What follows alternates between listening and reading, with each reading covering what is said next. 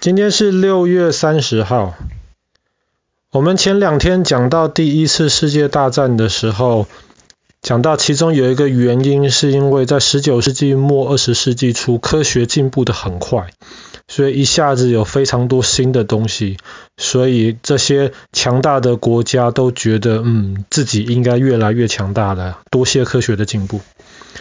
那既然在这段时间里面，科学这么多，这么进步。自然就产生了一堆很伟大的科学家。可是这些很伟大的科学家当中，可以说有一个是最伟大的一个，他的名字叫做爱因斯坦。爱因斯坦。爱因斯坦他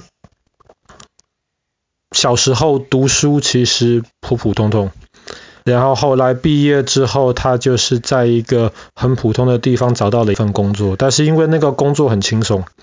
所以，当他工作之外的时间，他就在研究学问。在一九零五年的时候，他一次在这一年之间，他发表了六篇很，这六篇论文基本上每一篇都定了接下来科学发展的基础。其中，在一九零五年的今天，六月三十号，爱因斯坦发表了一篇论文，就是相对论。或许更精确一点，叫做狭义相对论。讲中文你听不懂，英文叫做 Special Theory of Relativity。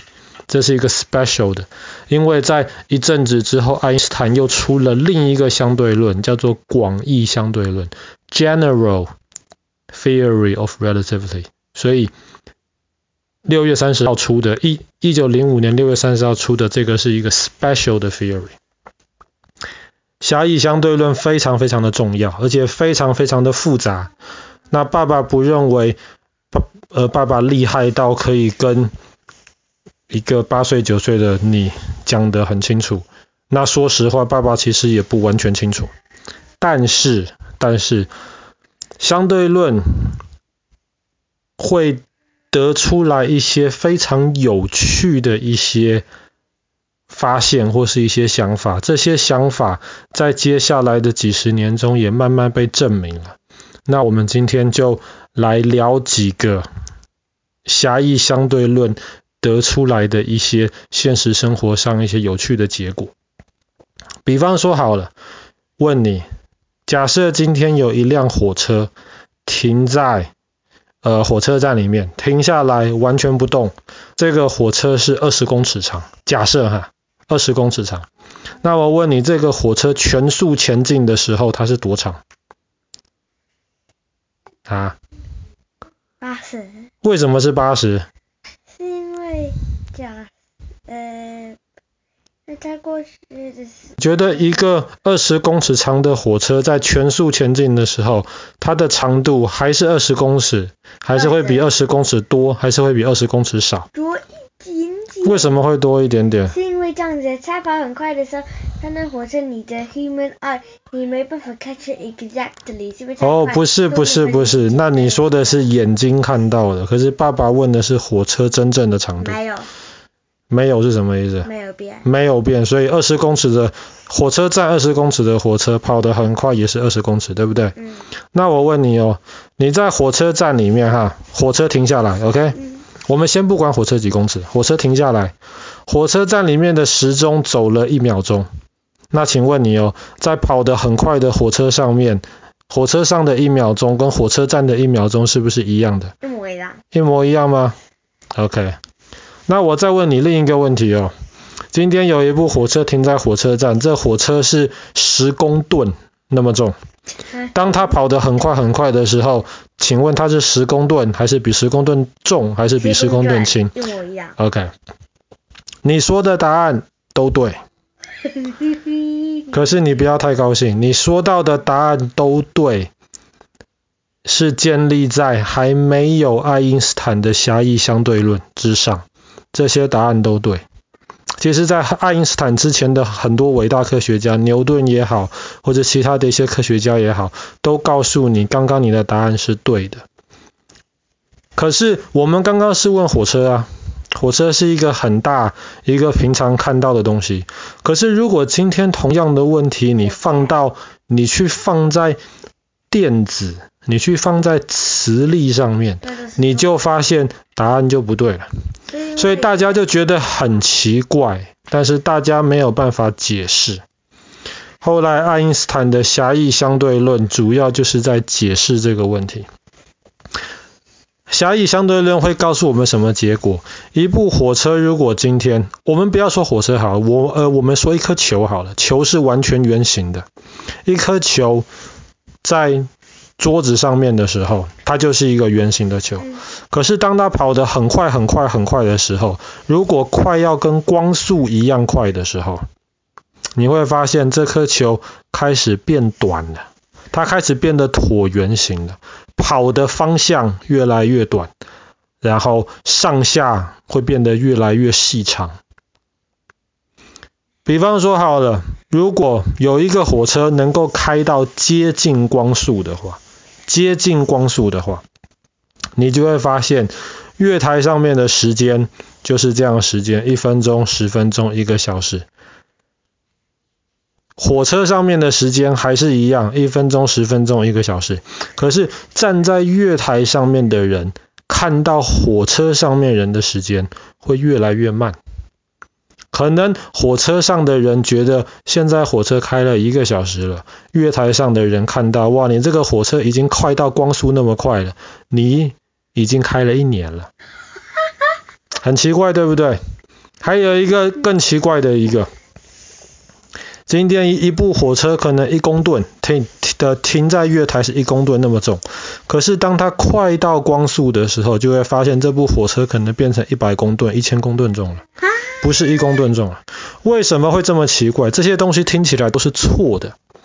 没错，这个东西在我们现在生活，我们每天看到的东西都是错的，因为速度不够快。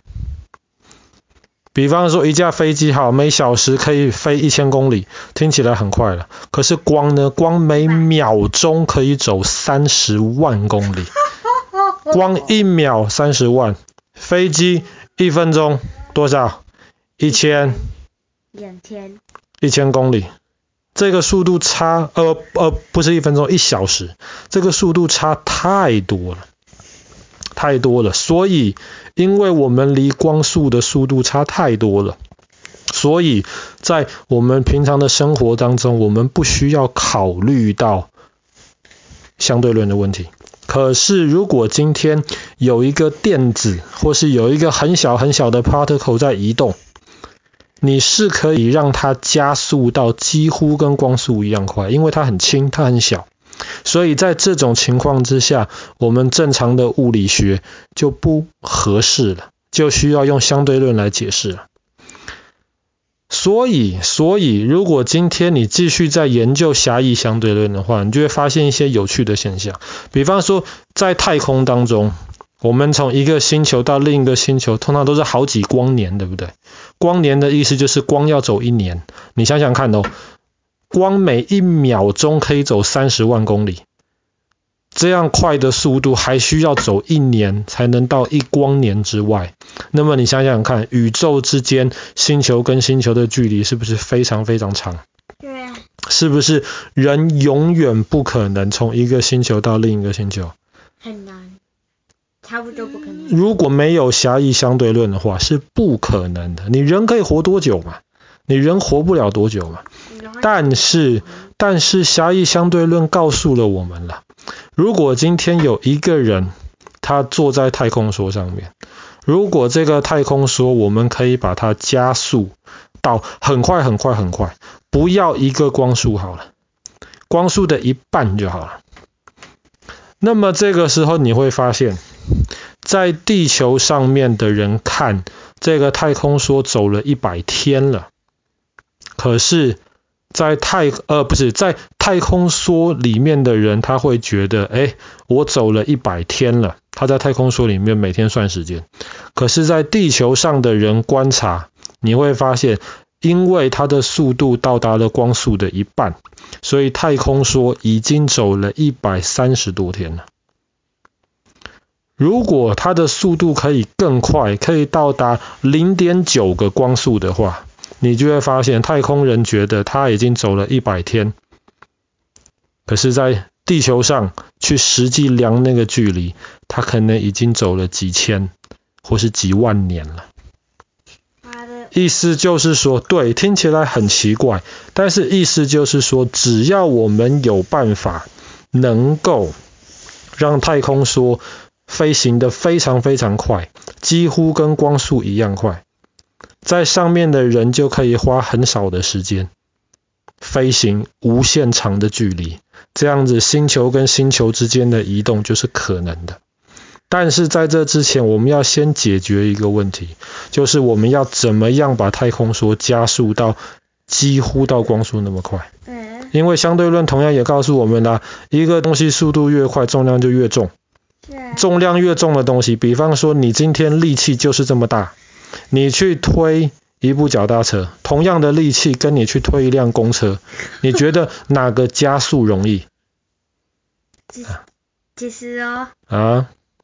脚踏车是公车嘛，它太重了。没错。可是跑很远，它都会快的，你就没办法 catch up with it。不是，那先不管它动，就是两个都不动的话，你刚刚是对的。你同样的力气推脚踏车，脚踏车就可以跑得很快。你推公车，可能公车推不动，因为公车比脚踏车重太多了。同样的，当你把太空梭太太空梭加速到速度越来越快，你就会发现越来越难加速。所以你要用正常我们现在有的方法，让太空梭几乎到光速是不可能的事情。所以现在这个阶段，我们人要飞到很远很远几光年以外的星球，现在阶段是不可能的事情。但是因为狭义相对论的出现，就让我们知道不可能，不是因为它真的不可能，而是因为我们的科学技术还没有到那个阶段。搞不好哪天我们就发明了其他方法，可以把东西加速到快到光速。